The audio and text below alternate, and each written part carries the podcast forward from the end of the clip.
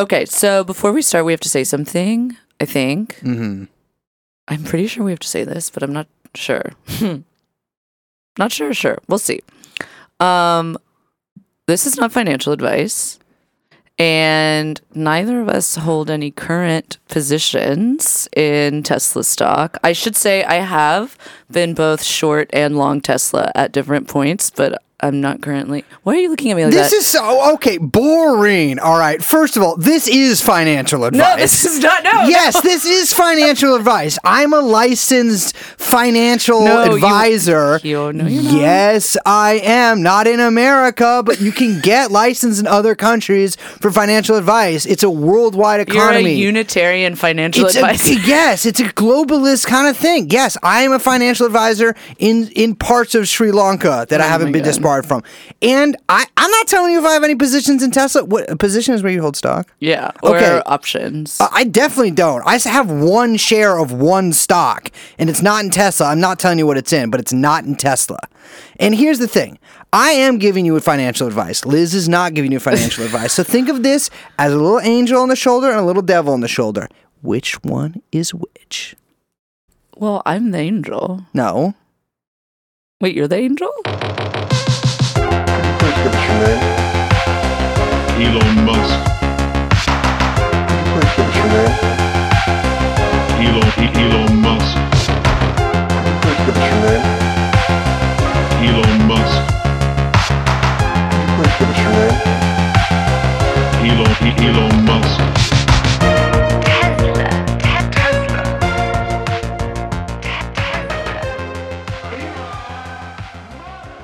Hello, Brace. Hi, Liz. How you doing?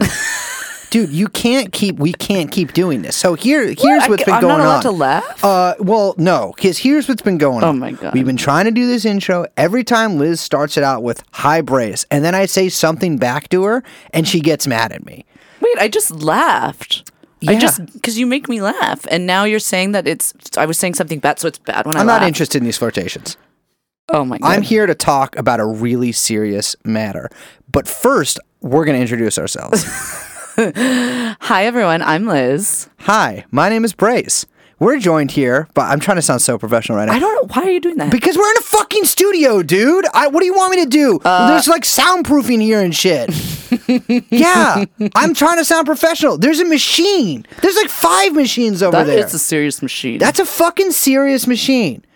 Which is being sat in front of by producers. You like this save? This is how a pro does it. I know. Which is being sat in front of by fucking Young Chomsky, and the podcast of which we're all members of is called Truanon. Look at that little baby Rogan. Yeah. Fuck you. Well, Brace just spilled the beans, and guess what, everyone? We're in the same room. Yeah. The 3 of us. Mm-hmm. We are in a... This is bunker-like. I mean, these walls are padded, which I don't know if that's for our safety or for sound, sound safety. They're made out of fingernails. It's fucking disgusting, but it's like a sort of different, like hippie kind of soundproofing thing. No, they're normal. We're gathered here today to talk about something that Liz hasn't been able to shut the fuck up about for the entire time that I've known her and the company has existed. So this is our first episode in our series on Elon Musk and Tesla. The lamest show on earth. The title is an obvious reference, hopefully obvious reference, to P.T. Barnum's famous three-ring circus. And if you're asking, are we comparing Elon Musk to one of the most famous fraudster carnival barkers, populist celebrity entrepreneurs, hucksters, the answer is yes. It's quite intentional. This is kind of a passion project for me. I've been really obsessed with Tesla for a long time. I think at least since, around 2018, which is a pivotal year for the company, and one that we get to in the 3rd episode of the series. My dad actually introduced Tesla to me, not for the cars, but for the sort of insanity and the very much the three-ring circus that was surrounding this company. He's the one who kind of pointed me towards these guys that I want to give a shout-out to before we kind of like even get into this. And these are the guys at the Tesla Q community. Tesla Q standing for kind of when a stock goes all the way to zero and has to be kind of like taken out of the stock market, they put a Q at the end of the ticker for the stock. So Tesla Q, meaning these guys are predicting that the stock will go to zero. These are guys like Montana Skeptic, Machine Planet, Tesla Charts, and they've done a really fantastic job documenting the wide variety of Elon Musk antics and the kind of bizarre machinations of this company. But we're going to get into all that in a little bit. I want to say, too, that something we've said about Epstein, which is kind of the locus of our show, is that we can kind of use him as a lens through which to understand or kind of view larger networks of power and influence in the way certain things operate around the world. And for me, trying to take a step back and understand the story of Tesla and Musk feels the same. Like, it is one of those instances where it feels like if I can just understand this story, I can get to the heart of something about the way that our political economy works and the way that the stock market works and the kind of transformation that's occurred, I think, since 2008 in the kind of corporate landscape, the way that our government funds, fuels innovation, the way that marketing works, the way that social media works. Tesla, the story of Tesla touches all of this. And I was going back through the archives, looking at a lot of Tesla footage, early kind of press, and I saw this like 60 Minutes bit that they did. It was about, the future of the electric car. And it's not a coincidence that, which was Tesla's like first major mainstream news spot, aired on primetime television just 2 days after Congress passed emergency legislation in response to the financial crisis. Collapse of Lehman Brothers was happening, and they were establishing the TARP program, which was granting the Treasury the power to purchase those like troubled assets off those big institutional players, off their balance sheets. And it's at this very moment that central banks across the globe are moving swiftly to take total control over all of the troubled financial powerhouses, and currencies are collapsing, and markets are suspending trading, and national governments are saying that they'll guarantee deposits because they're anticipating bank runs. And so, the rise of Tesla is, in fact, intimately intertwined with the story of the quote-unquote American recovery. And it's really difficult to tell one without the other. There's the company's near bankruptcy in 2008 and all the tumultuous years into 2010. You've got the social media-fueled war and these, like, digital citizen auditors. And then the triumph with their inclusion into the S&P just last year, which is an achievement itself powered by basically boatloads of laundered regulatory credits. Tesla, in little more than a decade, has gone from basically the brink of collapse to allegedly the most valuable car company in history, grafting itself onto those very same institutional investors that the government sucked the toxic assets out of just days before Leslie Stahl is driving the Roadster in downtown Palo Alto. At this point, Tesla, like most American companies, is mostly a stock company that also sometimes allegedly produces things rather than a car company that is publicly traded. And it's this inversion or this transformation that is actually Musk's only real innovation in the market. And it would be wrong to say that it's not a good one. It has made a lot of people very, very, very, very rich, not least of whom is Elon himself, of course. And it means that this company, Tesla, is now basically too big to fail when it never had to succeed. A zombie company that has never even lived. And at the center of all of this is Elon Musk, the carnival barker himself, the man keeping the plates spinning, jumping from vine to vine, making sure that the music never stops. And he's such a fascinating figure because I don't think there's anyone who doesn't have an opinion about Elon. I mean, is there?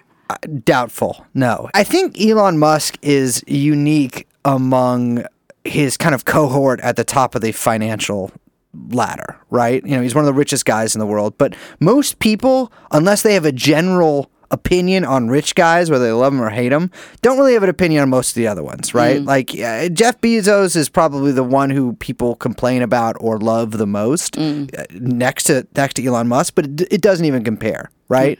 Like, yeah. I mean, Elon Musk is somebody that it fascinates, repulses, attracts, and enrages a lot of different people. Yeah, and I mean, like, staunch defenders and then, like, staunch, like, anti... Yeah. Like, and crusaders against. You know what I mean? Like, yeah. The sort of, like, vitriol that he inspires and the kind of cult-like devotion at the same time is, like, completely and totally unique in, I think, the American landscape. I mean... People often compare Tesla to Theranos and Enron, but neither of those companies, I think, inspired the sort of like crowdsourced citizen activist and even beyond like citizen auditor that the Tesla Q community has become. And it's a really just unbelievable phenomenon. And that's just one aspect of what makes the rise of Tesla and the place that Elon Musk holds so unique, I think, even in American business history. So what we're trying to do here is, well, we're trying to do a few things here. One, we're trying to ruin the life, reputation, and business of a mentally retarded man from South Africa. But more importantly, we're really going to tell the story as well as we can tell it of the electric car, of California environmentalism meeting California consumerism, and of a company that embodies so many different things about our truly stupid and fucked up country and economic system. And a guy, in fact, the guy who leads all of that. So we're doing 3 different episodes here, and we're focusing on, in a somewhat linear way, in fact, I would say admirably linear way, on several parallel but eventually intersecting storylines here. Episode 1, which is the episode that you are contractually obligated to finish today, the one that you're listening to, we're going to tell a little story about California environmentalism, about the invention of the electric car, about chiropractors, a lot of chiropractors in there, the lost city of Kalahari, and Elon Musk's emergence from the cocoon that is South Africa. I actually feel really weird calling South Africa a cocoon, and I'm just going to keep talking and hope you listen to something else I say and forget that I just said that. But the cocoon of South Africa that Elon Musk emerges to become a butterfly in California. Episode 2, we're telling the rise of, the haphazard rise and the backstabbing that occurred in Elon Musk's early career as he clawed his way to the top like the true sinews and muscles tiger that he is. To his involvement with Tesla and his really tragic, coming very close to losing it all, some about his love life, the really wonderful story of Solar City, and I mean, it's just a truly incredible company. I mean, our laptops are powered by it right now. And unfortunately, his divorce and the American government's intercessions with all of this. And episode 3 is where Liz's mental illness really takes over. Because episode 1, episode 2, you're like, oh, well, this guy is, he's going through life, he's doing these companies, he's, blah, blah. What's the point? Well, episode 3, sweetheart, that's where we're going to tell you what it's like to be locked inside of a burning Tesla while your electronic door handles do not open and you're slowly consumed by flames from your poorly made battery. But we're going to talk about the cars and some of the problems with them. We're going to delve pretty deeply into the Tesla Q stuff. And I think by then we should have the ability to show you that Tesla is not just a car company. It's not a startup modeled as a car company. It is a stock company that sells shitty fucking cars made by a completely insane person that is, for some fucked up reason, able to hold a gun to the head of the American economy. And if it falls or, you know, moves, or you do one of these badass kung fu things where you try to kick the gun out of its hand and it goes off, then your pension, actually you don't have a pension, your dad's pension is fucked, retirement, bam, out the window, and everything falls apart. Because what we're saying here is Tesla is now, unfortunately, like it or not, a very integral part of the American economy. And you should be very aware of what that means. You know, he comes from this long tradition that, you know, he himself is not American, but there's something about him that is very American, Elon, which is that he is this immigrant who becomes this kind of like evangelizing carnival barker. Yeah. And it's unbelievable what he's built. It's an incredible show.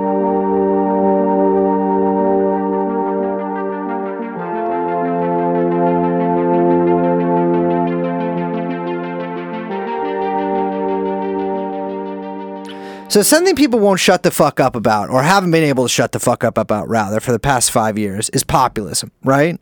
I mean, it's like everywhere. Yeah. And, Bernie's a populist, or is Hillary Clinton anti-populist? Donald Trump is a populist. From what I gather, being a populist, according to a lot of these people, is if you're kind of like wrinkly, old, you yell a lot, got your coworkers like it. And I would have to say, Donald Trump, okay, just another porcine fucking moron in a history of porcine fucking morons in this country, in a country of porcine fucking morons. Elon Musk, I think, this is something I've really been digging. Elon Musk, to me, is much more of a populist than any of these guys. Because the thing is a lot of people don't want to admit, is, Liz, you hit the nail on the head earlier. He's Reddit. And in 2021, populism is fucking Reddit. Yeah. And he's here to impress you, to get you fucking on it, on his side. He's like allegedly the richest man in the world. Yeah, citation needed. Exactly. But he's going to make you rich too, and he's standing up for the little guy and all this kind of bullshit. And so I would have to say, and this has been a long held position on this podcast, populism, no, I don't care for it. If he was a Maoist, a billionaire, okay, maybe we'll talk in a different tune here. But Elon Musk, absolutely 100%, is a populist.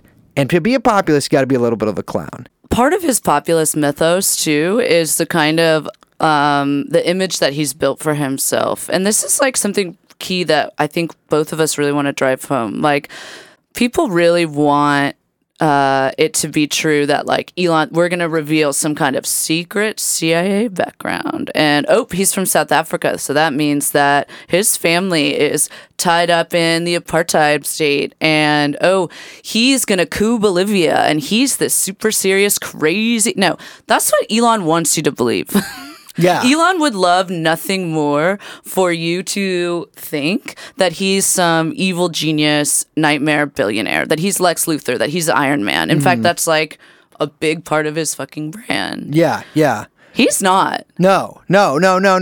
In fact, his background, I will say, is so much better than that. If Elon Musk's dad was like a colonel in the apartheid, army, and was, fucking going around killing people, enslaving people, and his whole family was like this, these diamond miners, etc. I think that would be very pat for people. But very sexy, yeah. Very sexy. His actual family background is, well, there's a few kinks in the back of it. I want to be clear here that if you are a practitioner or a follower or a devotee of the black magic and anti-scientific doctrine of chiropractics,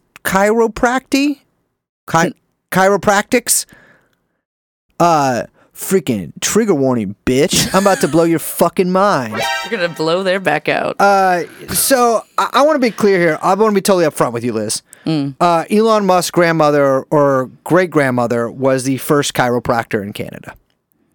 Yeah, you told me. Yeah, I know this. I know, but I want to be like really, really upfront with you. If you Google her, if you Google first chiropractor in Canada, you get this bitch's name. Okay. Yeah. I don't mean to call you a bitch. Well, no, you're a chiropractor. Elon Musk isn't South African in the way that I think a lot of people think he's South African. No, he's Canadian. He's fucking Canadian. He's fucking Canadian, man. I mean, he's not, but he's like half Canadian. Basically Canadian. Exactly. His mom's from Canada, you know, and it's like just like Judaism, if your mom's Canadian, you're also Canadian. Yeah. So Elon Musk is named after his great-grandfather, John Elon Haldeman, which makes a lot of sense because I feel like Elon is the kind of thing you'd be named in, you know, like the 1800s. It's not really a modern-day name. I think people just literally assumed it was some weird South African name. Yeah. It's not. Yeah. It's the middle name of a Canadian chiropractor. Yes. He was married to Almeda Haldeman, and they gave birth to a guy named Joshua Norman Haldeman. This is sort of the connecting link between the origins of Canadian chiropractic. It's necromancy, essentially. It's a black art. I mean, it should be banned. This guy, Joshua Norman Haldeman, who was, as he tells it, a farmer who lost everything to the banks and had to turn to the old family tradition of becoming a chiropractor in Canada. He was also, like many people, you know, these days and those days, interested in politics. His interests in politics were maybe a little stranger than some people's, but no different than many of these polyamorous DSA types. Well, wait, so this is like the 1920s, 1930s? It is indeed. Well, we're talking strange politics. Yes. What are we talking about? Well, you and I were talking earlier today when we were basking in the sun like little lizards that the 60s and the 30s have a lot in common in this, sort of these explosions of political expression, you could say. But whereas the 60s, I don't know, I'm just taking credit for what you said earlier. That the 60s were kind of this like very sort of diffuse, decentralized, kind of the beginning of what we would call like network politics. Whereas the 30s, you really see the kind of the last grasp or last stand of the kind of like great man, like authority kind of politics. Yeah. Obviously the expression in fascism, but this guy, he was into something called the like technocracy movement? It's actually, there's the technocracy movement, but the actual organization, I'm doing my technocrat voice here. Yeah. The actual organization is called Technocracy Incorporated. So, okay, yes. This sounds fake. It does sound fake that Elon Musk's grandfather was the research director for the Canadian branch of Technocracy Incorporated, which made all of its members wear gray suits, drive gray cars, give talks in front of gray bands, and there's some really fantastic pictures of their youth movement who look like they're in Kraftwerk. What was up with the 30s and everyone? Like everyone's political clubs made like everyone had to wear like everyone had a color shirt. Well, we'll get to that in just a couple of seconds because he actually was in the green shirts as well too. Well, the green shirts. Okay, so Liz is right. In the 30s, everyone's like, we need a shirt. Right? We got the black shirts. Yeah. We got the blue shirts. I think that was the Irish one. Okay. I think they had a couple of different color shirts. We got the brown shirts. Oh, famous. Oh, yeah. Most famous shirt. Yeah, absolutely. A lot of South American countries, I think we covered this in one of the Spider Network episodes. There were shirts down there, too. Everyone's got their own little shirt. There's only so many fucking colors. And this is before everyone became like an art school Nazi. Like I'm like an esoteric, like, you know, posting shit on Instagram or whatever. No, they were all just real Nazis. They were real Nazis. I'm like, you losers. But there was a movement called the Green Shirts. And I listen, for those who are familiar with the Kibbo Kift, I don't have enough time to get into that right now, okay? Liz has forbidden it as a practice of dark magic. But we can get to the social credit movement maybe in another episode, give it the respect it deserves. But from Technocracy Incorporated, Haldeman goes into the Green Shirts, a.k.a. which became the Social Credit Party in Canada. It is a modeled along the lines of Xi Jinping thought. It is. No, I'm just kidding. The social credit movement is basically nerds armed. Well, not literally armed, but armed as nerds, militant nerds. They have a strange system of beliefs that I really am too stupid to get into. So you're telling me that Elon Musk comes from a long line of militant nerds who are also chiropractors? Correct. Yes. Okay. And, you know, in fact, his grandfather, Haldeman, goes to jail over being a nerd because at the beginning of World War II, the Technocracy Incorporated was banned because of the vociferous anti-communism. Like, don't join the war on the side of the whatever. Yeah. And he actually was one of the few members to go to jail for it. When he gets out, he becomes national chairman for the Social Credit Party, or the SOCREDs, as they were sometimes called. I mean, they really deserve, again, an episode unto themselves, but it's basically like a sort of conservative MMT UBI with way more complicated than that. But, you know, something I found really fascinating about them, and I would actually compare to a lot of people that have been rude to me in my life, is that they were anti-Semitic. Yeah, he had a weird obsession with something called the Elders of Zion. Oh yeah. Can you explain to is there anyone who doesn't know what that is? Dude, all right. So if you don't know what the Protocols of the Elders of Zion, everything you've been told about it is a lie. It fucking really happened. They're trying to suppress the truth. No, the Protocols of the Elders of Zion was a forgery made by the Okhrana, the Russian secret police, in the early 20th century. It was based on, I think, something by Machiavelli.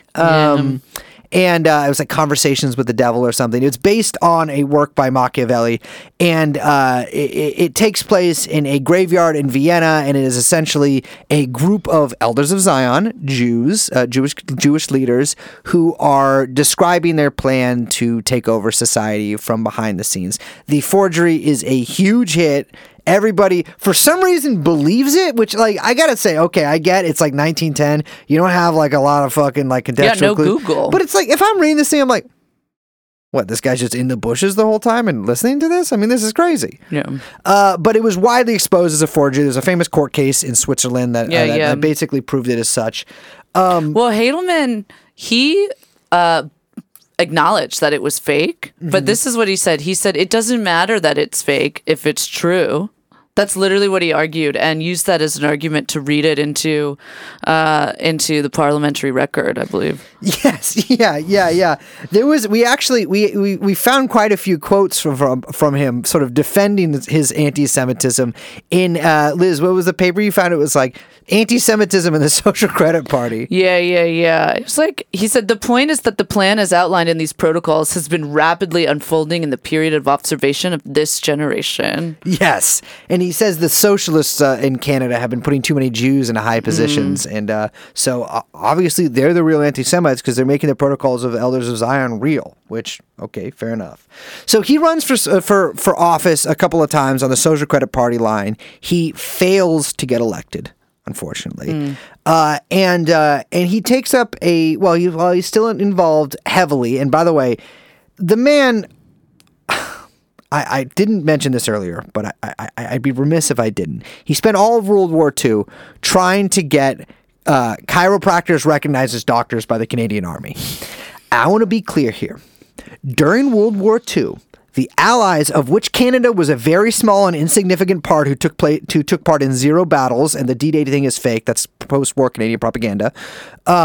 He was trying to injure their soldiers in the fight against fascism by giving them one chiropractic thing that feels really good, and then like 2 weeks later for free, and then two weeks later, like, oh, my back's all fucked up from being in like Normandy or whatever, and then being like, oh, actually it's like $100 now, and you have to go forever because I permanently fucked up your back. Oh, are you suggesting that this is some kind of Ponzi scheme? Chiropractic is the biggest Ponzi scheme. It's a physical Ponzi scheme with your back. Am I right?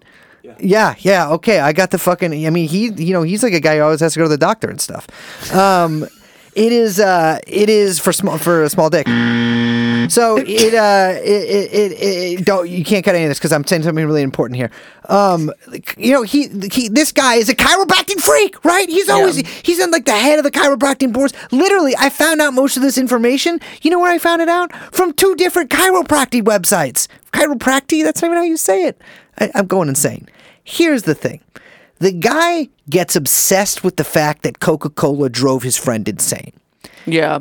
He said, you know what he said? What? He said, hey, that Coca-Cola company hates me, but I'll still keep drinking that garbage. Exactly. Yes.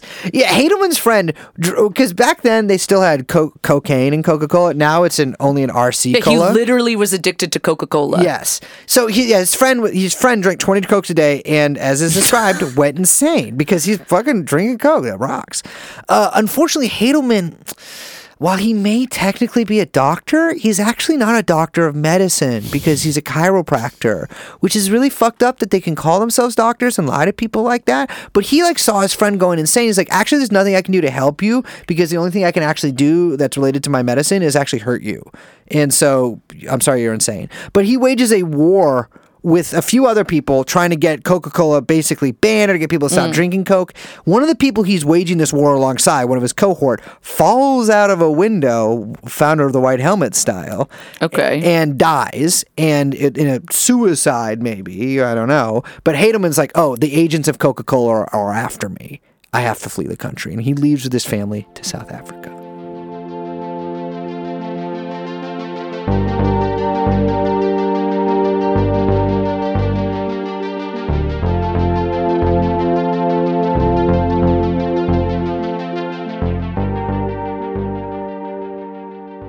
Wait, Brace, can you do a South African accent?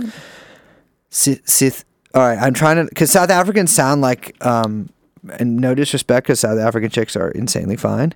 So if you're listening to this, don't listen to this next part. Like, on the Apple Podcast thing, hit like 15 seconds ahead. South African people sound like, let's say an Australian couple had a baby at like age 60 and the baby came out, and the accent that baby would have is the South African accent. Oh my God. So I can't do that because I already said the R word earlier, and I don't want to get in trouble more because it'll look like I didn't just do it by mistake. So now that Schumer said it, all bets are off. All bets are fucking off. So yeah, he moved to, so okay, so we're in South Africa. We've made it to South Africa. We are not in South Africa. I want to be clear here. But we've story-wise we've made it to South Africa. Yeah. And of course the man immediately takes up his crime career of being a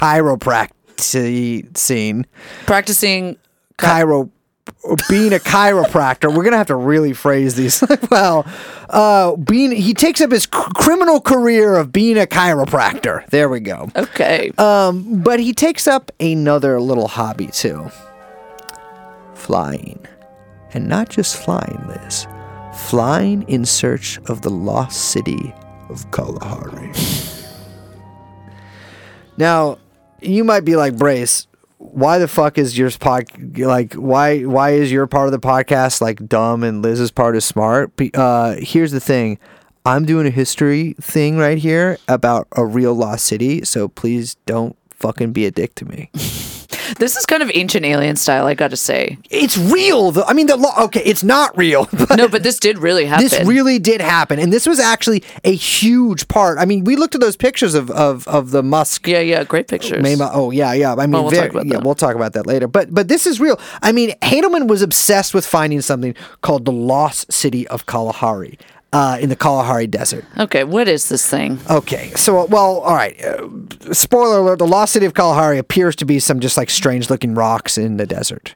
So there's no city? It's lost, but no, not. Okay, he didn't find a city. Technically, is there a city? No. But could there be? We don't know. I mean, there's a lot of things. No, okay, it's fake. But for a while, people did think it was real before. Again, people were really stupid back then, and this was not even that long ago. The lost city of Kalahari, a lost city of the Kalahari Desert, I should say, was first discovered by a man named the Great Farini.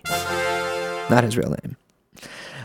He was in different parts of his life, a Union spy, a tightrope performer, including, I believe, across Niagara Falls, a circus explorer, circus performer, come explorer, who had a somewhat interesting family. At one point, he adopted an orphan. He kept doing this, and I think he actually basically engaged in kidnapping at certain points in his career, but he adopted a young boy who he may dress up as a girl. I can see where you all think this is going, but it was just to exploit him as a circus slave, and engage in like a high, like, you know, an acrobatic duo with him, boy and a girl. He also taught that the boy to do photography, and then took him eventually when he became an explorer on these expeditions. They were in the Kalahari Desert. They take some pictures of some rocks. They go back, display them at the Royal Geographic Society. I believe the Royal Geographic Society, and in a subsequent book, the myth of the lost city of the Kalahari Desert was born. Those photos are available online. They're pretty cool to look at. They're very beautiful. Yeah, very beautiful photos. Yeah, in fact, very talented photographer. Because he was an acrobat, and so he could climb to all these different places that people usually wouldn't go. Oh, and you get the angles. Exactly. Makes sense. He also adopted, and by adopted I mean he had kidnapped from the country of Laos, a young girl with hypertrichosis. That's also how celebrities define adoption. Exactly. Although they wouldn't adopt a bearded lady child like he did and then display her as like the missing link. Well, Mia Farrow did. And he also invented the human cannonball, which is where you put a person in a cannon. I found that detail very, very cool. Yeah, I do think that's a real invention. I that's fucked up that he invented that. But you know what else is strange? Kind of invented late. Yeah, because I would have done that like the week after cannons were invented. Yeah, I mean, maybe they tried. Well, anyways, this grab bag of this, basically this fabulist, right? Because obviously he probably wasn't a union spy. He definitely was a tightrope performer, but clearly he was a promoter, and that's really what he was, right? The man's name, I believe, was something like William. It was definitely not the Great Farini. He moved to Germany and then wrote a 30-volume set of books about Germany's perspective during World War One. None of my business. But again, the man is like a circus guy, right? Yeah. And this is what Musk's grandfather becomes obsessed with finding. He takes 12 expeditions with his fucked up family and never finds it. Month-long expeditions. Also, I believe kills a lion at one point. Now, how big is his family at this point? He's got 5. He's got Scott. He's got Lynn. He's got Kay. He's got May, Elon's mother. And he's got Angkor Lee. I'm sorry, wait. What's the last one? Angkor. So my guess here is that the mom got to name the 4 normal kids, and then the dad is like, well, can I name one? And so he names his kid Angkor Lee. And Angkor Lee, yeah. Okay, wait, but that sounds a little familiar. Why would that sound familiar to me, Brace? Well, I mean, I'm assuming because of his lust for the lost city, he probably was interested in other ancient ruin kind of places and clearly named his kid after Angkor Wat. However, if you look at Angkor's, because he's still alive, his website, he's like some kind of consultant in I believe Toronto. He makes it very clear that he's named after Angkor Wat and not for the first 2 years of the Communist Party of Kampuchea after they took over Cambodia, they only refer to themselves as Angkor. And he makes it very clear over, like...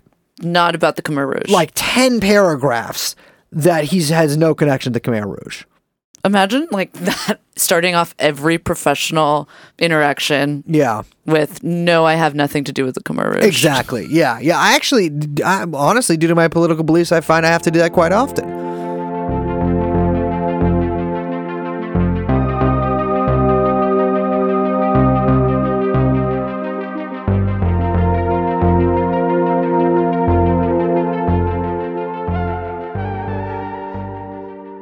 Okay, so now we are finally at Elon Musk dead. Yes. So Errol Musk has a little less sexy of a background. In fact, it's pretty difficult to find out much about it. I mean, I find him very interesting. Yes, yeah. Whatever his parents did, I think his dad was like a sergeant. It pales in comparison to Errol himself, who, by the way, has killed 3 people. Just figured I should mention that kind of up front, you know? Just get it out of the way first. Yeah. It's like, so we can move on. We can move forward. Like, I know I told you I was like 6'2", but like I'm actually 6'4", which is Brace's real height. Like, you know, that kind of thing. Yeah. Errol is... he's a swashbuckling figure, not to compare him to the only other famous Errol. Flynn. And in fact, you know, that whole, history we just gave you of the mom side of the family, Errol actually tells that in interviews as his family's history. This is very weird. Yeah. So, Errol is married to May. We mentioned May. Haldeman's daughter. Yes. Not the one affiliated with the Khmer Rouge. And actually, I'll be real with you, he did a pretty baller move to get her to marry him. He went and asked her to marry him. She said no. She was away at college. Long distance lines in South Africa were not great at that point, so you'd have to send a telegram. He goes back to the town where they grew up together, and he tells her parents that she agreed to it. By the way... Don't do that. I want to tell you fucking listeners a little something. I read... fucking May's biography about being a silver-haired mature model. So fuck you. I learned that anecdote. I think from there. But yeah, they marry and he immediately starts beating her up. He's a bad fucking guy. Yeah. Oh, dude, I didn't know that. Day one is abusive and insane to her. I mean, he is a piece of shit. And it's unclear too what Errol's job is. He's wealthy. And he sort of describes himself as an engineer. His LinkedIn has a picture of himself clearly from 25 years ago. Yeah, he is his own kind of huckster. I mean, you just mentioned at the start of this that he took his wife's backstory and said it as his own. But we mean literally. He literally said that his grandmother was Canada's first chiropractor, which is not true. Absolutely not true. It was his wife's grandma. That's weird. His ex-wife's grandmother. He's been married 4 times, dude. I mean, it's insane. And so this is the so-called co-owner of the diamond mine. And to be clear, this dude had fucking money, right? These kids were raised with a lot of money. I mean, no, wait, when you say co-owner of the diamond mine, what do you know? What do you mean? Okay, so the famous story that Elon Musk got all his riches from a diamond mine that his father co-owned in, the way people say it, they always say it's South Africa, actually in Zambia, which, by the way, I believe had a socialist government at the time that he supposedly owned it. But he did have some interest in a diamond mine, right? But let me ask you this, Liz. I own a diamond mine. Okay. Am I the guy selling the diamonds? Door-to-door salesman? Well, not door-to-door, but, to a guy, the guy who buys diamonds, the Uncut Gems guy. I'm so sad. I'm so fucked up. No, probably not. Probably not, right? And so all of his stories about owning it involved some hijinks of him actually having to sell bags of diamonds, including a clearly fake story about Elon and Kimbal selling a diamond to, I believe, Tiffany's for $2,000 and then seeing it at $85,000, which is supposed to illustrate how they learned about price bullshit. Oh my God. Fake. Yeah, right? It's fake. Yeah, fake. Everything's fake. I mean, the guy is... This is a long lineage of fakesters, hucksters, and chiropractors. I mean, that's the thing, is the dad is clearly... I mean, you get this just from looking at the fucking guy, but he's a McAfee type, right? He's a huckster who's got some money and who's probably lost a lot of money. And again, shot 3 people who he says were invading his house, although South Africa, so I mean, actually, that could be true, but he probably just shot the people and got away with it. And he's a sketchy fucking guy. Elon, to his credit, hates his father. Yeah, they have a really bad relationship. Really bad relationship. There is a great quote that his father emailed to a Rolling Stone during a profile of Elon. I think you should read it. Okay, I was gonna make you do it, but okay, now do not. Clip this. I've been accused of being a gay. Let me start that again, but keep that in. I've been accused of being a gay, a misogynist. This is actually, okay, this is true for me so far. A pedophile, a traitor, a rat, a shit, quite often, a bastard by many women whose attentions I did not return, and much more. My own wonderful mother told me I am ruthless and should learn to be more humane. I love my children and would readily do whatever for them. I guess that all rings true for me.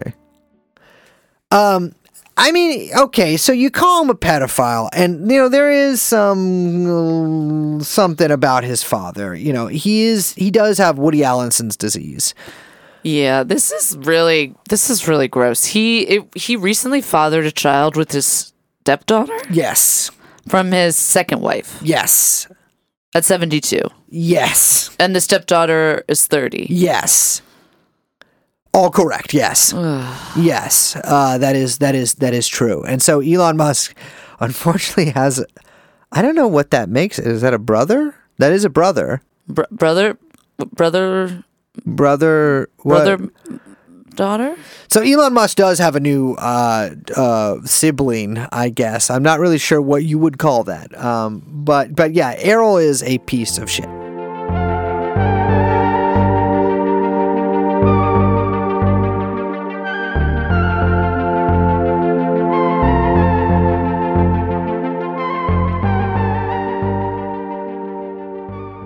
So I don't need to tell you that everyone thought Elon Musk was like fucked up when he was a baby, right? I know. That kind of makes me feel bad for him, and then I remember who he is. Yeah, I mean, honestly, me too. Yeah, his parents thought he was deaf. I know. Yeah, he would like not respond to them when they called him, right? Yeah. Which I'll be real, I didn't either. What? Really? I didn't. I mean, yeah. Your parents call you? Fuck you. I'm smoking a cig. Oh my god. I guess he was younger than that. Everyone thought he was, quote, rude or really weird. I don't know where I put that quote from, but I think it's from the biography, the Vance biography of him. I'd read a biography of Elon Musk that is, the Vance one, right? The Vance biography of Elon Musk. It's very friendly to Elon. Very friendly to Elon. Got a lot of access. Yes, absolutely. But it is a font of quotes that make him seem... He was Reddit before Reddit. Yeah. He says that his mind is the equivalent of a graphics chip in a computer. Mm. So, you're looking for your damn graphics card shortage. Don't blame the Bitcoin miners. Blame Elon Musk's gigantic fucking head. He says... It is a big head. He's got he's got a whole big body now. Yeah, he's not looking good. Well, I think he's stressed. Well, he's stress eating? That's what I'm saying. He said he doesn't eat much, though. Well, did you see him at the latest show? He's got Donald Trump's body type. It actually does look... I showed you a photo of him, and you said, oh, is that Trump? I literally thought it was Trump when Liz showed me a photo of him earlier. I mean, the man is... he does not look good. So he's obsessed with, like, science. You all know this if you're listening. You know about Elon Musk. You know that he's obsessed with science fiction. I want to be clear. One of the books... He always says he's a reader, but then he says the same books that he was into as a child. That's a classic CEO move. Yes. Because they're not reading. And if they are reading, they're just reading, like, you know, how to make more money by... you know, Bert Asshole Esquire. Well, you know what they do is because remember that fucking guy who did the YouTube commercials? Like, I read like 4 books a day, but he just reads the first 2 lines of like every chapter. That's what CEOs do. Ugh. Yeah. By the way, I am selling a course on how to become a genius by doing that. One of his favorite books is The Moon is a Harsh Mistress. I have read that book and every Robert Heinlein book except for like the incest ones. Mm. Robert Heinlein was much. Did you read the incest ones? I read one of the incest ones, but I mean, this one's an incest one a little bit too, but not like it's like incest, like his dad does incest, like it's not actually blood relations. Yeah, well, that's true. It is incest, but it's not like blood incest. It's porn incest. So yeah, Moon is a Harsh Mistress is about a colony on the moon that breaks away from Earth and hurls large rocks at it in the hopes of constructing an explicitly libertarian society. So that is one of Musk's favorite books. That's the colonization guy. So he is, again, I have a lot of notes here about how annoying and nerdy Elon Musk is, but I'm going to cut a lot of that out and just tell you this. Imagine the biggest pedant and nerd. Pedant. Okay. Well, don't be so pedantic like that. That was a test to see if Liz was a little bit like Elon Musk herself. But he was a nerd. He was in a Commodore 64. He was into programming stuff. He blah, blah, blah, blah, blah, blah, blah, blah. He was a fucking nerd.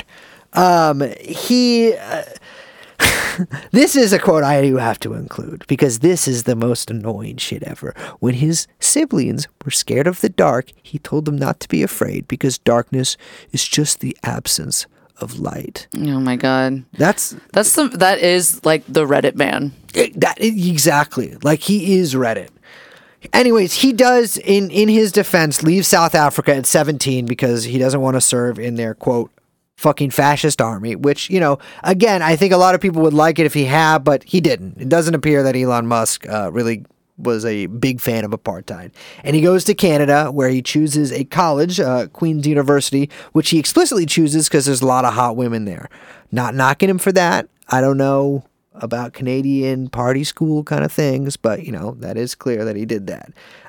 Meets one of his first romances there, Justine Wilson, and he eventually gets a scholarship to the University of Pennsylvania, and after a while there, heads west, out here to California. Well, hustlers, grab your guns, your shadow weighs a ton, driving down the 101, California, here we come. Right back where we started from, California.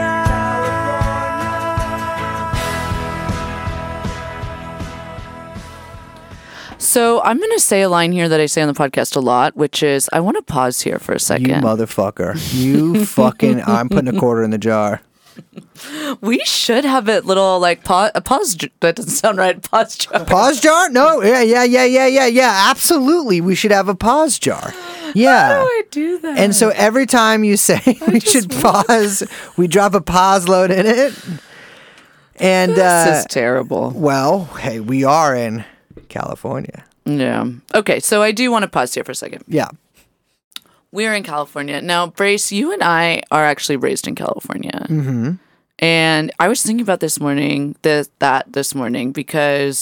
we said earlier, you know, we're out in LA. We're all here together. Mm-hmm. I lived in LA for like 7 years. Yeah. You've been down here for a little bit. It's a weird place. It is fucked up. Yeah. And it's like, and LA is very weird. California in general is like occupies a very strange space in the kind of like American landscape. It's weird because it's like in Washington and Oregon, you don't get this same impression because you'll only get the impression of misery. Mm. But in California, it really does feel like you just hit the end of the country, right? Well, you literally, I mean, you literally have. But it's always been that. Like, I think there's like, I think it was Teddy Roosevelt. He called it like the West of the West. Yeah, like exactly. It's always been this kind of like final frontier. Mm-hmm.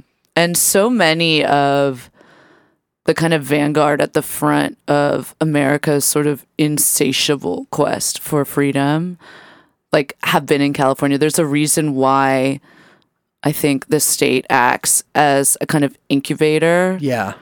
Or kind of like what we've called like in the past on the podcast is like a proving ground. Yeah, absolutely. Like I think that it's kind of acted in that way for the rest of the country. We talk about that a little bit. Sometimes the Californication of the country. Silicon Valley obviously, you know, plays a role in that. But in the past it's been, you know, obviously companies like you know, Rand, all the Rand guys out here, or Hughes Aircraft, or JPL. You know, absolutely. Hollywood. I've said it before. I think I've said this before, but it's not a coincidence that America's two biggest exports, the culture industry and death weaponry, come of age within a 25-mile radius of each other, right? Absolutely. And all of that happens here in California. And it's a very weird place. Yeah, yes. Because of that.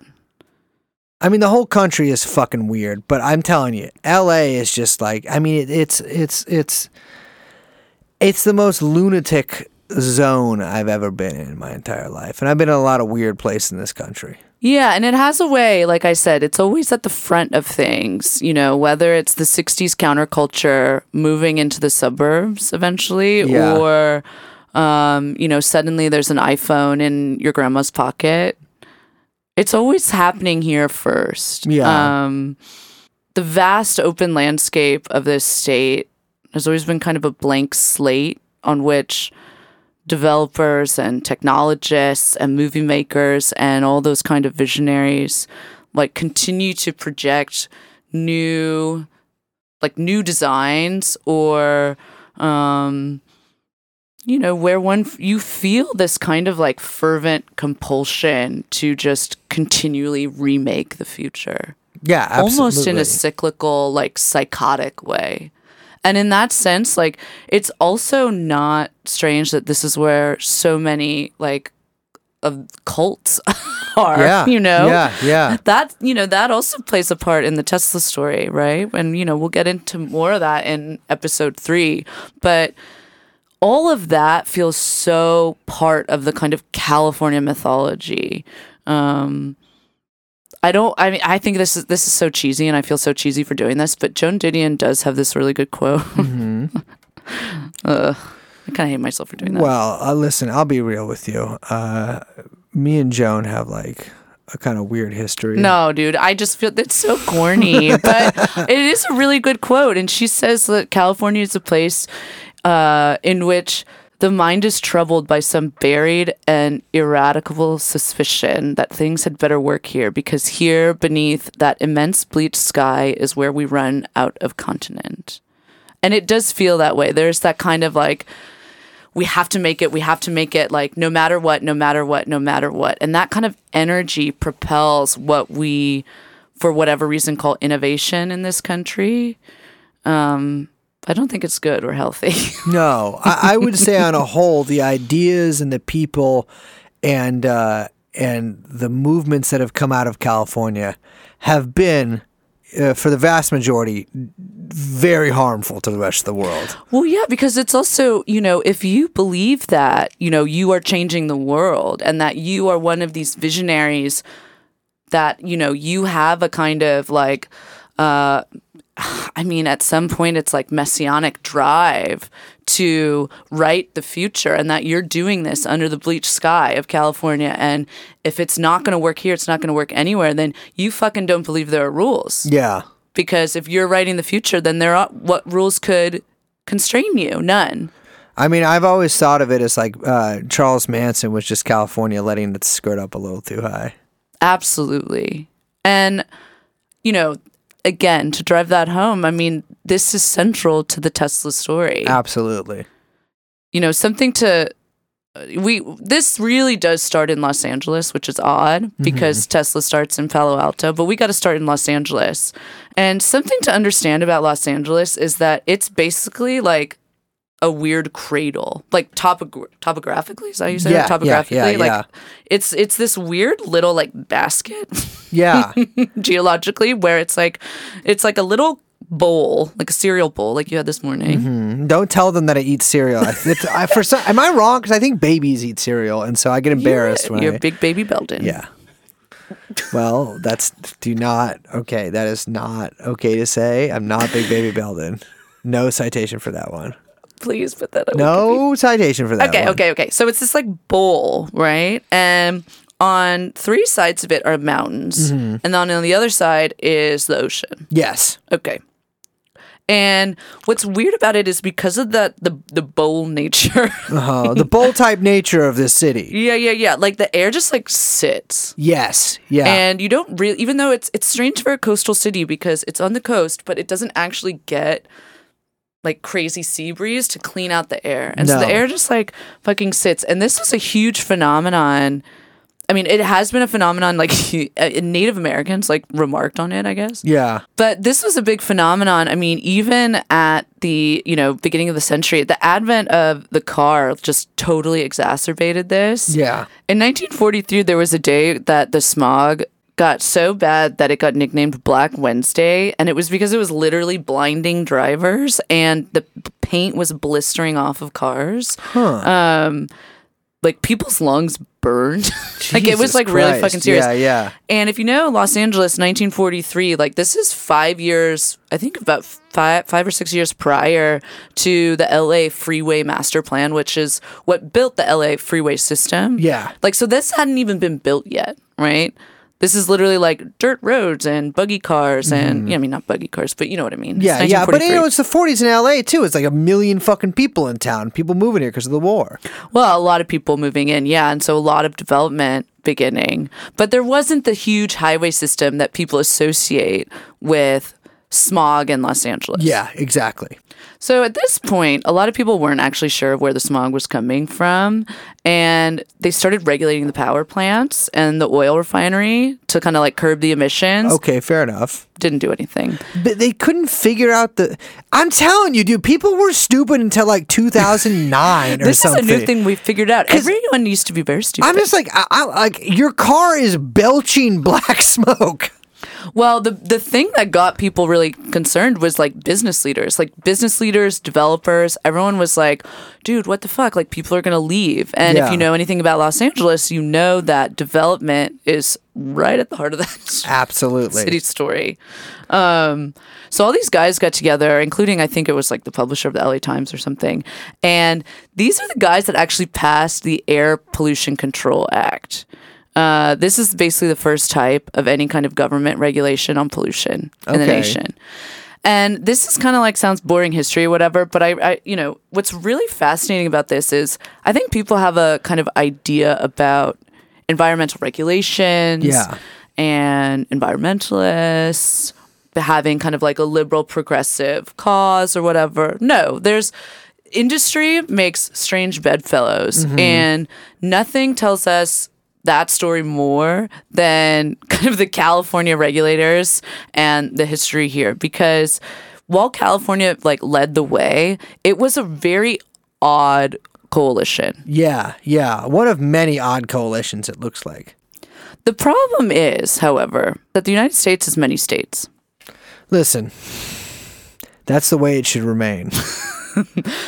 So there are business leaders in other parts of the country, right? Yeah. Specifically, Detroit. Oh, automakers, right? Yes. Yeah, I'm a walking guy, so I don't really mess with those guys, but yeah. Now, California was petitioning the federal government to pass federal regulations, but there are... Like, basically, no other state in the country at this point had the kind of air pollution problem that that California did. Yeah, because there was like 4 people in every city and they like ate dirt. Well, okay. But also because of the cereal bowl. Exactly, yeah. Most of the country is, I will say, stupefyingly flat, especially the parts of the country where cars are made. Because no one was facing the kind of air quality issues that Californians were, federal regulations were always going to be so much less than what California needed, right? Yeah. Because you got other business leaders, you got other people petitioning the federal government not to be as strong as California. And so what happened was a bunch of California leaders got together to fix that. Leaders like... then Governor Ronald Reagan. Okay, so don't let anybody ever tell you that Gipper didn't do nothing to help you. So at some point, Congress was debating a bunch of federal regulation standards, and Reagan could see that if the federal government adopted lax emission standards, that the California stronger ones would go out the window, right? Because federal regulations always trump state regulations. Yeah. This would be a big problem for continued development in California, probably, you know, more highways being built, the suburban explosion that was happening, all of that, right? If no one can live in the shitty air, smog, burning lungs. Bullshit, LA, yes. Every Wednesday, Black Wednesday. Not going to happen. So what is California going to do? How are they going to end up petitioning the government to get higher standards? Oh, they can't. But what they do figure out that they can do is create a very odd coalition to get an exemption so that California can kind of have its own. Now, what do they do to get that? They team up with Southern leaders and make a states' rights claim. Yes, we rise again. Yeah, so it's like this strange regional fight where you've got like Midwestern Democrats battling it out with California Republicans. California got like 500,000 people to write angry letters to, which is a lot, by the way. That's a lot, yeah. To write angry letters to Congress demanding that they allow this exemption to happen. And this is in the 60s too, right? Like when like the civil rights movement, all that stuff is happening in the South. Yeah. So it might come to like, that's what I think is probably really surprising to people is that, you know, you think of this kind of like liberal California environmentalism as this like progressive baby. But here, California lawmakers literally rallied against the auto giants and the politicians, invoking classic states' rights language. Like, are we now to tell California that we don't quite trust our own programs, that big government should do, you know, do it instead? Like, yeah. They totally leaned on that. You know, they got a bunch of Southern Democrats to basically team up with them for obvious reasons. Well, yeah.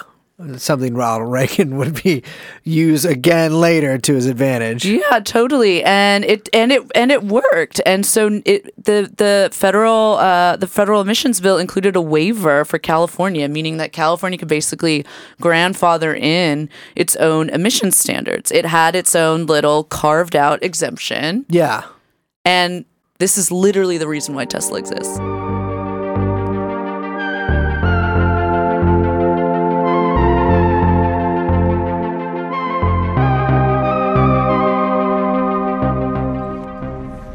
So, right, you got Los Angeles, and you got these decadent little piggies driving around in their big cars with their big tailpipes, rolling coal. Well, they weren't actually rolling coal, but rolling coal is badass.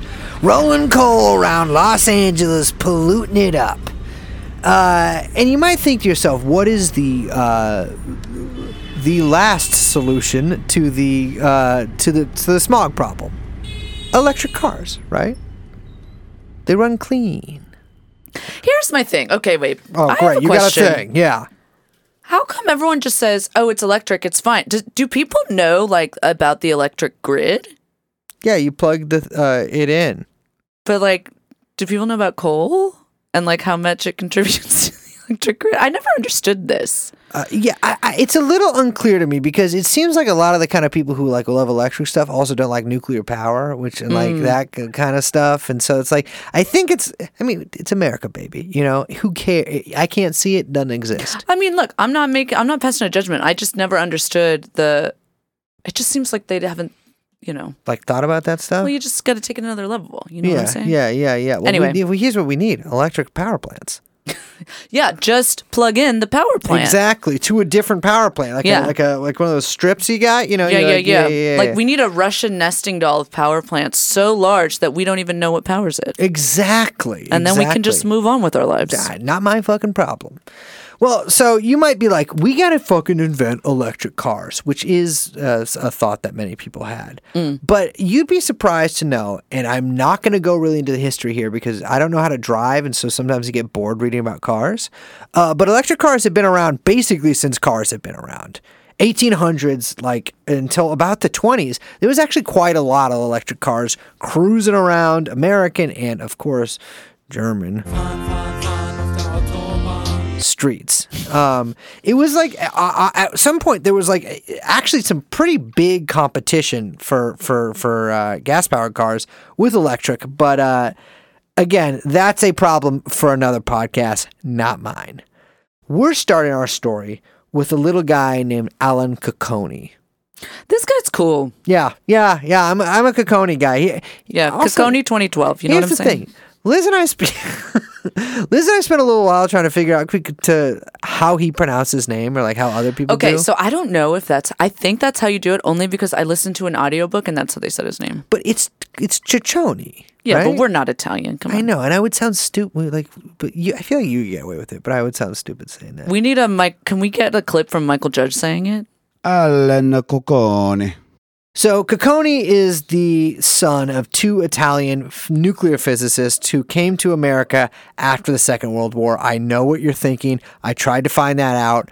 I don't think they are. They're fine. Yeah. I mean, his dad like worked on some anti-radar thing, which I'll be real. The Italians did not have the most up-to-date military technology during World War II. So. That wasn't really their thing. Really their thing. They're focusing on the inside. Exactly. It was the war of the heart, not of the mind for them. Really, the body. Yeah. Well, what a bodies they had. They come to America. They actually do pretty well. You know, I believe the father becomes a professor at Columbia. They experiment with cosmic rays, a bunch of other science stuff that I don't understand and spent too long trying to figure out. I believe the father was actually helped set up SETI, which is, yeah. You know what's interesting with that? Wait, so I don't know if people know what SETI is. It's the search for extraterrestrial intelligence. Honestly, though, they should keep searching for terrestrial intelligence because I haven't found any. No, but what I was going to say is, you know who else was fascinated by this and said and claimed that he could communicate with aliens? Lay it on me, baby doll. Nikola Tesla. Of course. Nikola Tesla, too. We talked about this earlier. There's actually was a big electric car hoax about Nikola Tesla from, I think, starting in the 60s. But there are a lot of people out there. There are a lot of deranged blogs that I've read that claim Nikola Tesla invented an electric car in like 1920. There's a lot of fun little kisses throughout this story, I have to say. Little cosmic, strange coincidences. So the Cocconis moved to Nerd Central, Switzerland, to work at CERN. And again, they did a lot of shit that, I'll be real with you, I don't have the... if they were making shake and bake meth in Switzerland, I could explain to you what's going on with it. But they're working on parts for on proton-proton scattering and inventing parts now used in the Large Hadron Collider, which is, by the way, because they're trying to summon a demon. But they shun the press. They're definitely not showboats. They're kind of lunch pail scientists working at CERN, and they have a kid named Alan. So Alan grows up in Switzerland. He's also got the genetic nerd shit in him. He moves to the U.S. for college, a fantastic student and a little bit of an inventor. And eventually he gets a job at a place called AeroVironment because of a pterodactyl. What? Well, you know, a pterodactyl, like the big ass bird. You know, it's not a bird. It's a dinosaur. Whoa. I'm sorry. The way I was taught is that if it flies but doesn't have a person in it, it's a bird. Well, dinosaurs technically, all birds. Yeah. Exactly. Which is very weird. I don't like that. Imagine if they went back and redid Jurassic Park, but they all had feathers. Yeah. Very silly. Stupid. Can you imagine? You got a big bird walking around. Velociraptor comes at me covered in feathers. Who would want to go to a theme park with just a bunch of big birds? Well, there's a lot of bird heads out there. But bird spotting becomes so easy because you're like, well, I don't even need the binoculars. But you like a small, because you look through the... Yeah, those are called binoculars. Liz is doing the thing instead of saying it for the podcast. I couldn't think of the word. Binoculars. You look through the binoculars for the small bird. Yeah, you're not you're not going bird watching and it's fucking, 300 tons. Yeah, yeah. Oh, I see the bird. I woke up. Who it's gives in front a shit? Of me. Yeah, it's a can't fucking, miss it. It's 50 the size feet of a tall. Mountain. Yeah. Also, you can you... No one's going to the bird theme park. No, I'm not going to the bird theme park. I'll tell you what, some days living in LA, the whole thing's like a little bit of a bird theme park. What is that? That's like a horny British guy who moves here to I don't like that. Well, that's a guy. Anyways, Alan Cocconi gets a job at Aerodynamic, which is a defense manufacturer that also makes some other civilian bullshit. But of course, it's LA, so they fucking do everything. And they are making a pterodactyl. He doesn't want to work on weapons, he says. He wants to work on pterodactyl. And so he gets a fucking job there making a big-ass pterodactyl for the National Air and Space Museum IMAX movie. They're impressed by this. They give him a permanent job and assign him the task of making the only car that Liz has ever driven, the Sunraycer. Now, this thing is cool. It's fucking baller. It's weird looking. Yes. Yeah, it looks like a cartoon alien car. Yeah. You know what I mean? It doesn't look like a car a human should be in.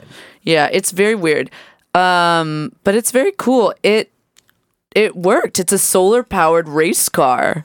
Yeah. At the time, I think they're actually still doing this, but at the time, I mean, this is a little less impressive now.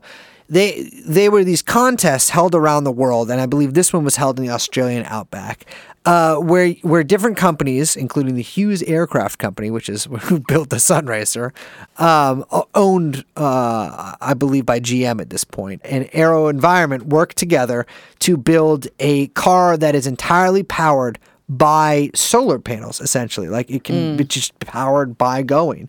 And Cocconi is, like, crucial in inventing some of the technology that goes into this fucking thing. He builds it, I mean, along, of course, with the team, in, like, 8 months. And this fucking thing smokes it. Fucking wins like a motherfucker. Yeah, he comes up with this thing called the inverter, which converts direct current to alternating current. Now, I want to be clear, this is still used in Tesla today. Yeah. Because, spoiler alert, Cocconi is crucial in this company called Tesla.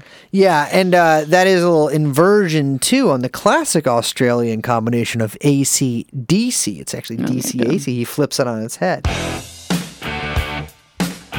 So he's also crucial in inventing a type of regenerative braking that's still used in Teslas today. It's not, of course, the first instance of regenerative braking at all, but his application of it in the Sunraycer is still an application that's essentially being built upon by Tesla today.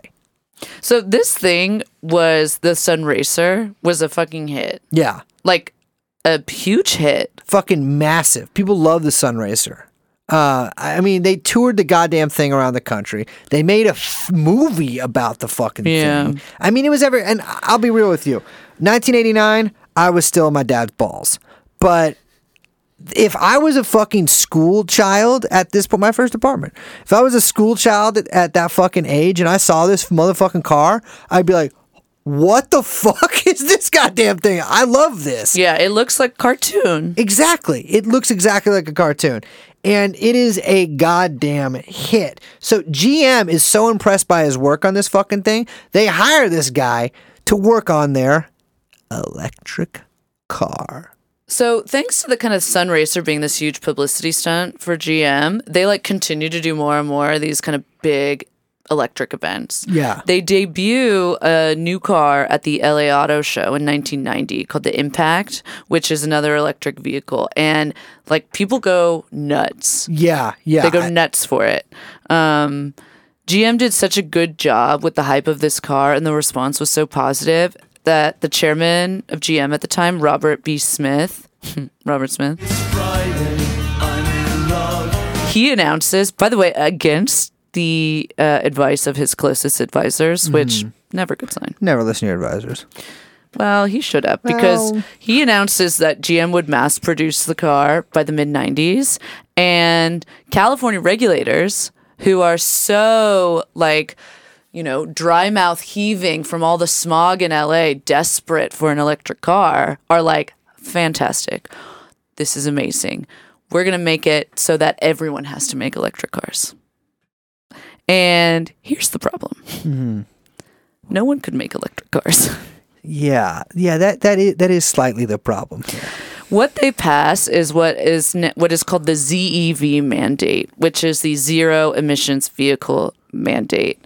Now, remember how I mentioned that California has a waiver program? Yeah. So they were able to pass this even though there's no federal regulations.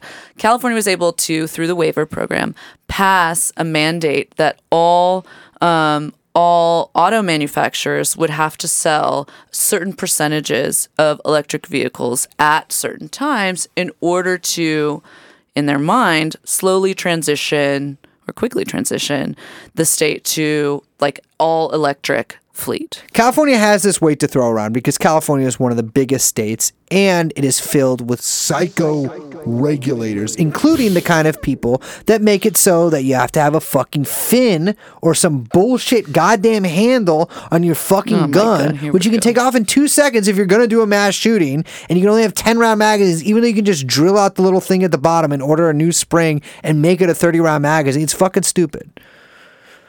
Which is like their electric car mandate. Well, the other weird twist about this thing is that other states are allowed to opt in to California's regulations if they so choose. Okay. So I just want to, we're going to leave that out there because it is true now that I think it's like 13 states. Something like that. Have joined in the ZEV mandate, which by the way still exists. But okay, so like I said, the goal of this mandate was to reduce all the local air pollution, which we've talked about.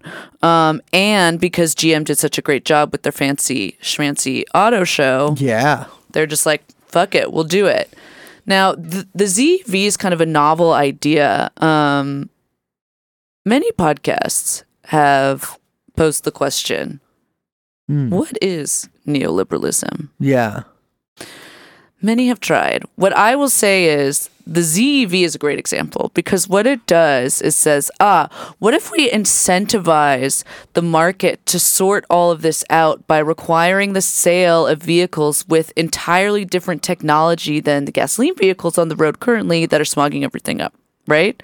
The idea is slowly increase the percentage required to just gradually transition everything to electric. Yeah. Well, this obviously worked. I mean, I drove here in a Tesla today. It did not work. I want to highlight one line in the ZEV that we will return to several times over the next some odd hours, which is, quote, small volume manufacturers shall not be required to meet the percentage ZEV requirements. However, small volume manufacturers may earn and market credits for ZEVs they produce. Huh. Okay. Right? That seems like it might be important later. So does this make sense? So the idea is that all the auto manufacturers are required to not just produce, but sell a certain amount of electric vehicles so that in the state. Yeah. Of their total sales, right? And if they do not, if they exceed those... if they're small manufacturers and they exceed those percentages, then they can kind of print credits that, as they've carved out in this mandate, that they may then sell or market to other manufacturers. So say I'm a small manufacturer and I build, my entire fleet, let's say, is electric cars.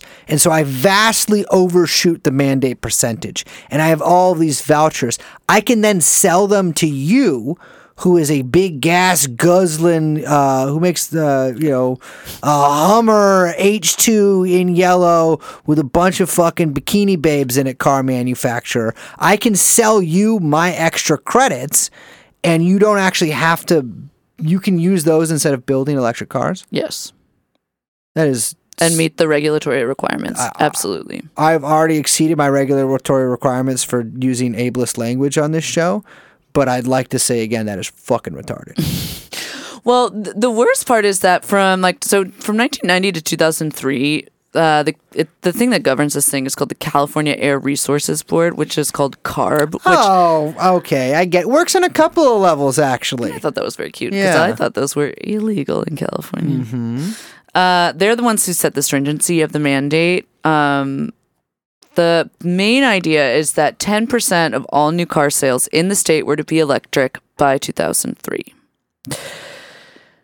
The problem is the technology literally was not advanced enough. It wasn't, like, whatsoever. No, the Impact, prior to that, the Sunraycer, these are all show cars. Yeah, I mean, the Sunraycer was a goddamn solar panel race car. Yeah, it's not for consumers. Exactly. And the Impact was pretty impressive, but the technology, I mean, here's the thing, is at these auto shows, car manufacturers show off all kinds of shit. And this guy just got a little too juiced up from the accolades and was like, this thing's ready to fucking roll out.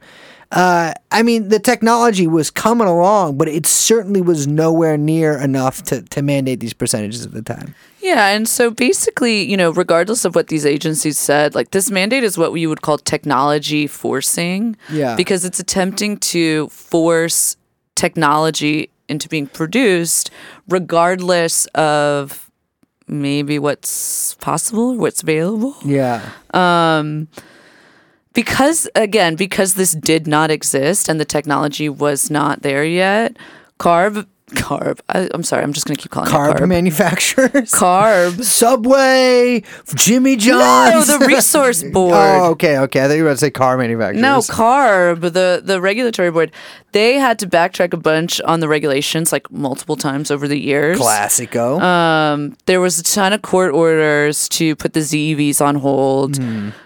CA regulators, like, they also really latched onto GM's EV1, which is the subject of the very bizarre and does not hold up well documentary "Who Killed the Electric Car." I want to be clear if anyone has seen that, because I think like a lot of people have seen that. It's sort of like loose change for people who smoke like this indica. Mm. Instead of sativa. I don't really know the difference between those two, so I actually disregard that. But it's a documentary that a certain kind of person likes. Dude, Martin Sheen is the voice, the narrator, to give the listeners at home an idea of kind of the vibe we're talking about. The lesbians in that, they're very cute. They central almost casting. Seem like actors. Central cast, totally. But they were truly, I mean, incredible to watch. Yeah, it's a very weird documentary though. I think we both did rewatch some of it. I have to say it. Yeah, it doesn't hold up. I watched the whole motherfucker. But there is a kind of you did. Yeah. Oh. The kind of like late 90s, early 2000s vibe of celebrity environmentalism mixed with the Martin Sheen narration and the kind of like, you know, electric RAV4.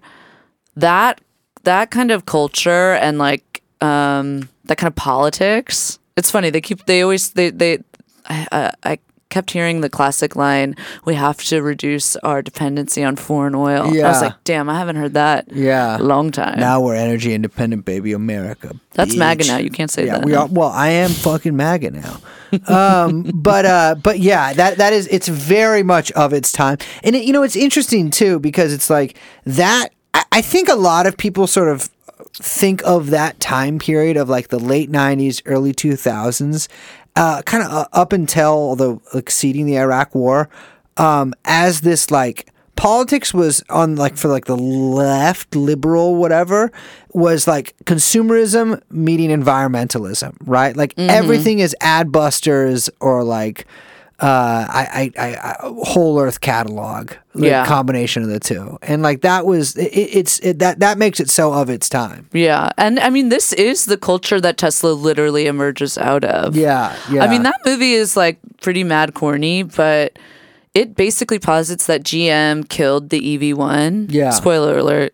Well, they do kill the motherfucker. They kill the shit out of the EV1. Well, yeah, but the movie says that that GM did it because they just wanted to produce more Hummers. Yeah. But that, and like the gas guzzler. Gas guzzler. I do remember the rollout of those Hummer H2s, and I was like, yeah, I've still never ridden in one. Yeah. They're probably cheap now, right? Well, they're making electric ones now. Oh, lame. But they basically say that like it's like this idea that like that Detroit just did not want to make electric cars, because they just wanted to shove like oil down everyone's throat. Whoa. But the automakers were frustrated that the tech wasn't there, and it's specifically the battery tech that wasn't there. California had justified this aggressive mandate because of this huge song and dance that GM did with the Impact and the EV1, and they just assumed that if GM could do it at this show, then it was totally fine. No. It was fake. It was for a show. And the reality is, like, it was such a niche market that, ironically, it may have been successful if only GM, like, pursued the electric. And they were able to carve out a niche thing and kind of, like, segment off their own production capabilities so they could justify the kind of capital requirements that went into the R&D to push this in better, because they had this like small little thing and it was just them doing it. But ironically, like, because California and these fucking like self-satisfied regulators and little politicos mandated that all the companies compete with each other on this new tech to force it into existence, the tiny market could never be viable. Wow. It could never make any sense. And so it ended up being this huge money suck. It ruined GM's strategy. It handcuffed all of the companies together. And so the whole thing because of the mandate, like the whole thing had to be scrapped. But the one thing that ZEV did do is really help keep like little tiny guys in business. And one of those companies notably was AC Propulsion.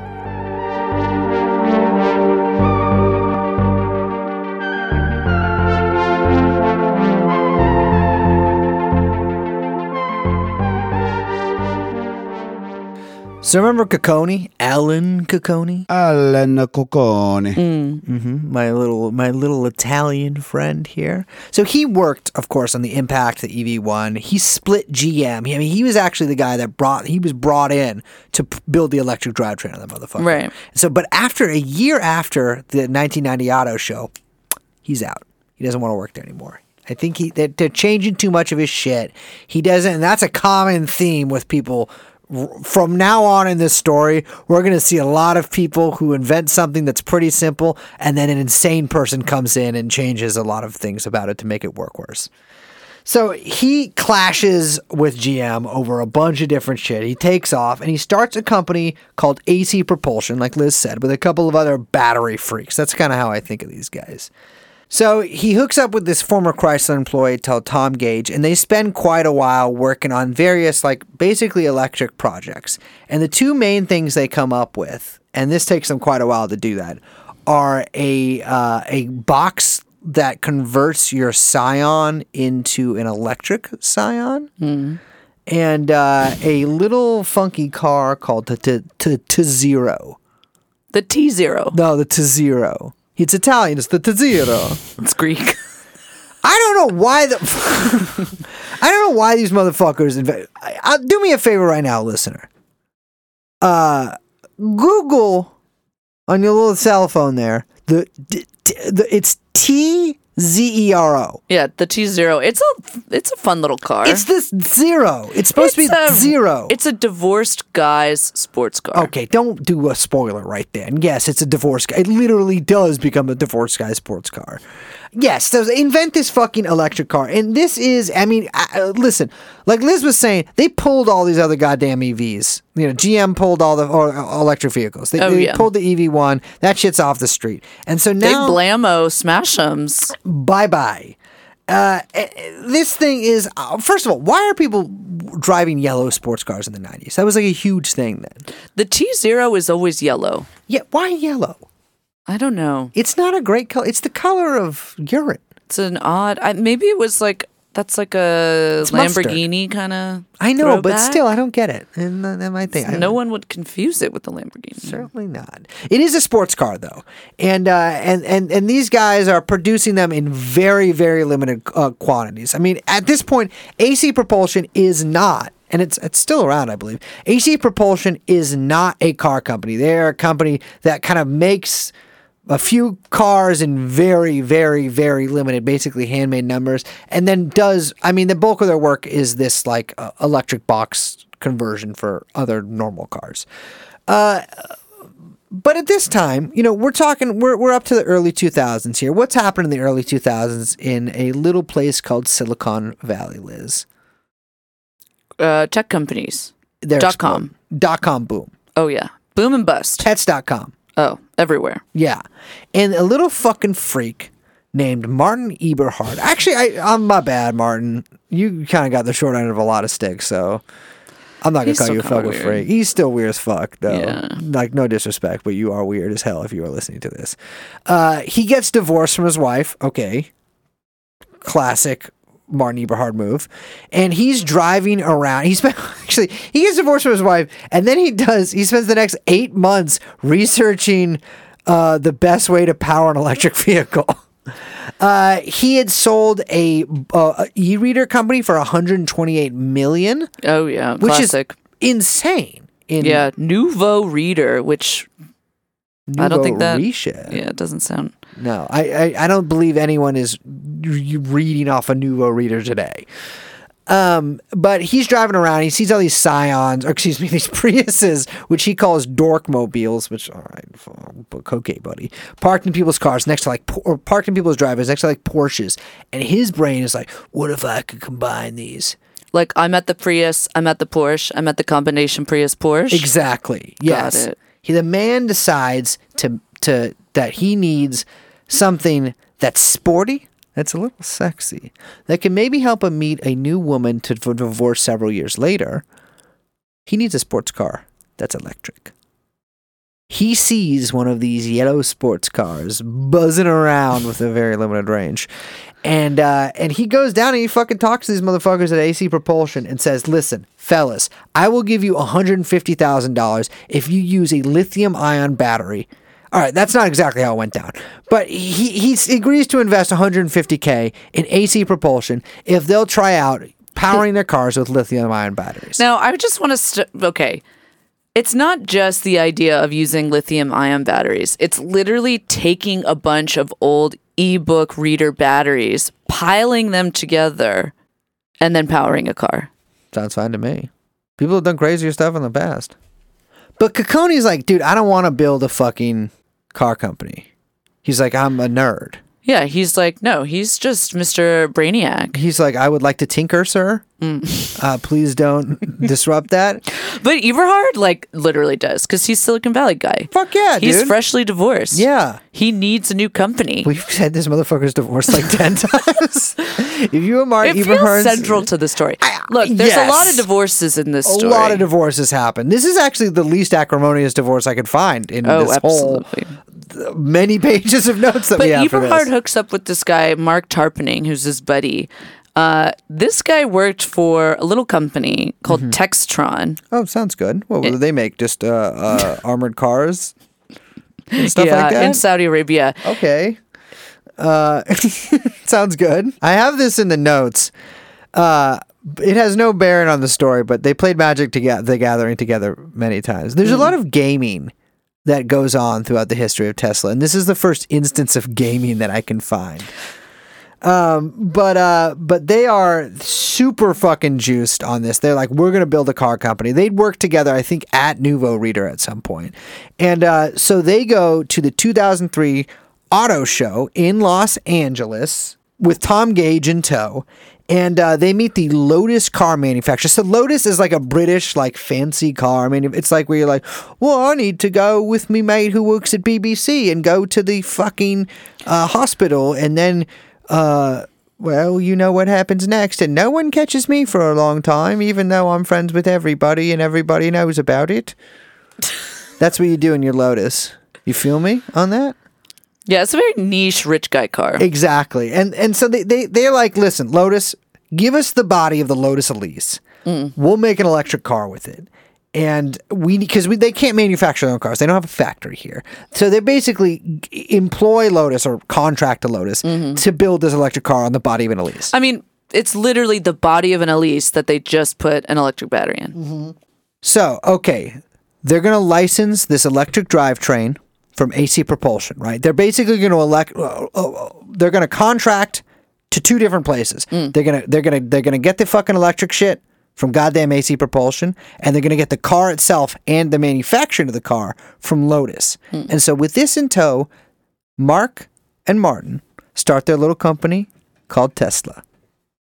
But wait, I thought Elon started Tesla. Well, he's not exactly in the picture yet. Mark and Martin are rolling around Silicon Valley looking for some money bags. They run into two close friends of the podcast, the Google founders, Sergey Brin and Larry Page, who are like, listen, we're a little illiquid right now, but our friend Elon has a lot of money.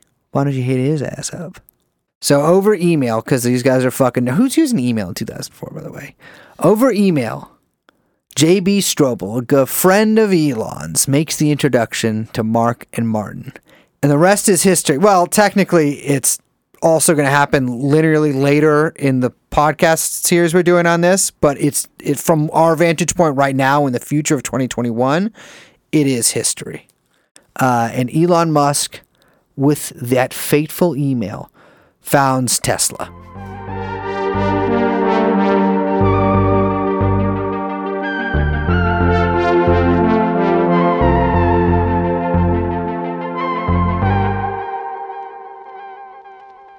Next time on Truanon Presents The Lamest Show on Earth.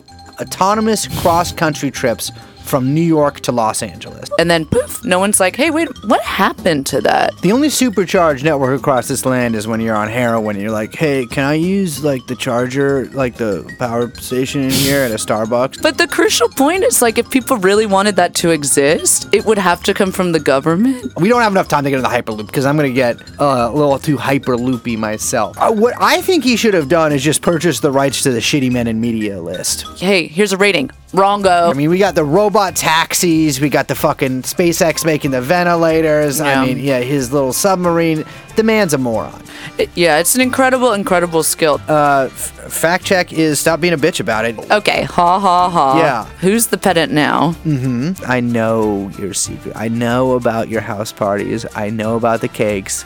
I know your secrets. I talked to a couple of people. Yeah. My man loves to fake a presentation, and what he would do here is he would actually just build these fake supercomputers. There's a quote here that I'd like you to read in your least racist accent. My mentality is that of a samurai. He does have the psychopath's work mentality. He is a brand freak, and his brand ideas fucking suck dick and balls. Who names their kid Kimbal? Is that a name? I don't drive. Mm-hmm. I don't know how to drive. No, me either. So, I want to be clear here. Thick head of hair up here, right? But then, something strange happened in this next venture. x.com. No, x.com. Okay. Which is this stupidest thing I've ever heard. Exactly. I'm sorry. This dude rules. This is the greatest scam I've ever fucking heard. You can just say you made a car and people will give you money.